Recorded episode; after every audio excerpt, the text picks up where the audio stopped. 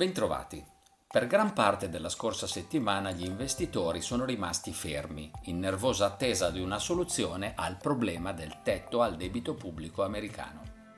Il presidente Biden e il rappresentante dei repubblicani alla Camera McCarthy si sono incontrati per discutere dell'aumento del limite al debito pubblico.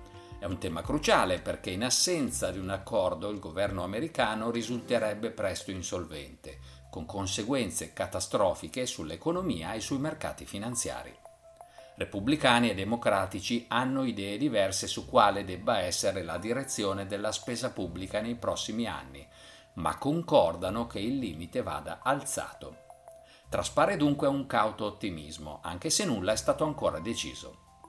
Anche la crisi delle banche regionali americane non ha trovato una soluzione definitiva ma una delle banche in difficoltà, la Western Alliance, sta registrando una crescita dei depositi e ciò ha riportato un po' di calma sui titoli del settore.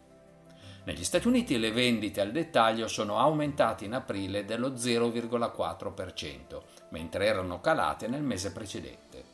Nello stesso periodo la produzione industriale è salita dello 0,5%, più delle attese e in accelerazione rispetto al mese di marzo. L'economia americana continua dunque a mostrare una sorprendente tenuta nonostante la stretta monetaria. Quella cinese invece si sta riprendendo più lentamente di quanto ipotizzato. In aprile sia la produzione industriale che le vendite al dettaglio, pur migliorate rispetto al mese precedente, hanno deluso le attese. Il Giappone è cresciuto più del previsto nel primo trimestre e l'inflazione ha toccato il 3,5% in aprile, in accelerazione rispetto al 3,2% del mese precedente.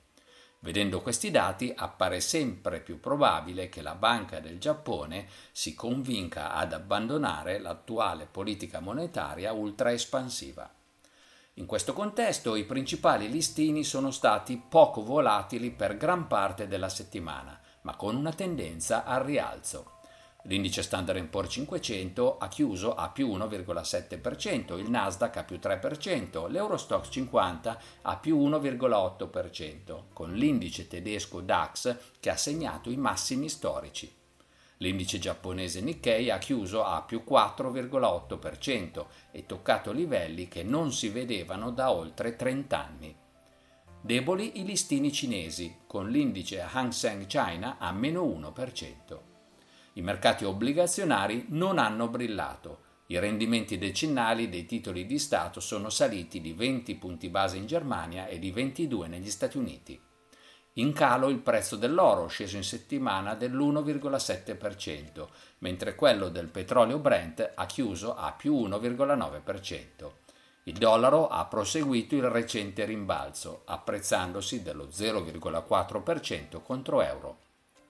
Per concludere, questa settimana avremo informazioni aggiornate sull'attività economica nei principali paesi grazie agli indici PMI preliminari di maggio.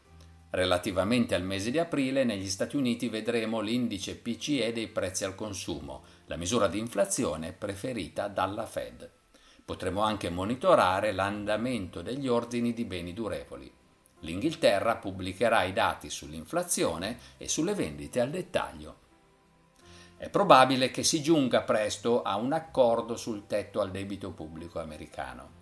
Tuttavia, i problemi delle banche regionali e i dubbi sulla tenuta dell'economia continueranno a innervosire i mercati finanziari. Questi elementi di incertezza potrebbero annullare la potente spinta propulsiva derivante dal rientro dell'inflazione e dalla prossima fine della stretta monetaria. Attendiamo dunque con pazienza che il quadro si chiarisca prima di assumere maggiori rischi.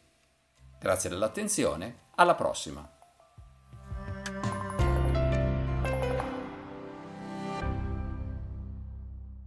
Presente registrazione audio ha finalità meramente informative. Le informazioni in essa contenute non rappresentano un'offerta di acquisto o vendita di prodotti finanziari, una raccomandazione di investimento e non sono da intendere come ricerca in materia di investimenti o analisi finanziaria. Le opinioni espresse riflettono il giudizio di Amundi al momento della loro diffusione e sono suscettibili di variazioni in qualunque momento, senza che da ciò derivi un obbligo di comunicazione in capo ad Amundi. Non si garantisce l'idoneità a qualsiasi scopo di investimento delle informazioni fornite, le quali non devono essere utilizzate come unica base per assumere decisioni di investimento. Eventuali dati riferiti a performance passate non sono un indicatore attendibile di performance attuali o future.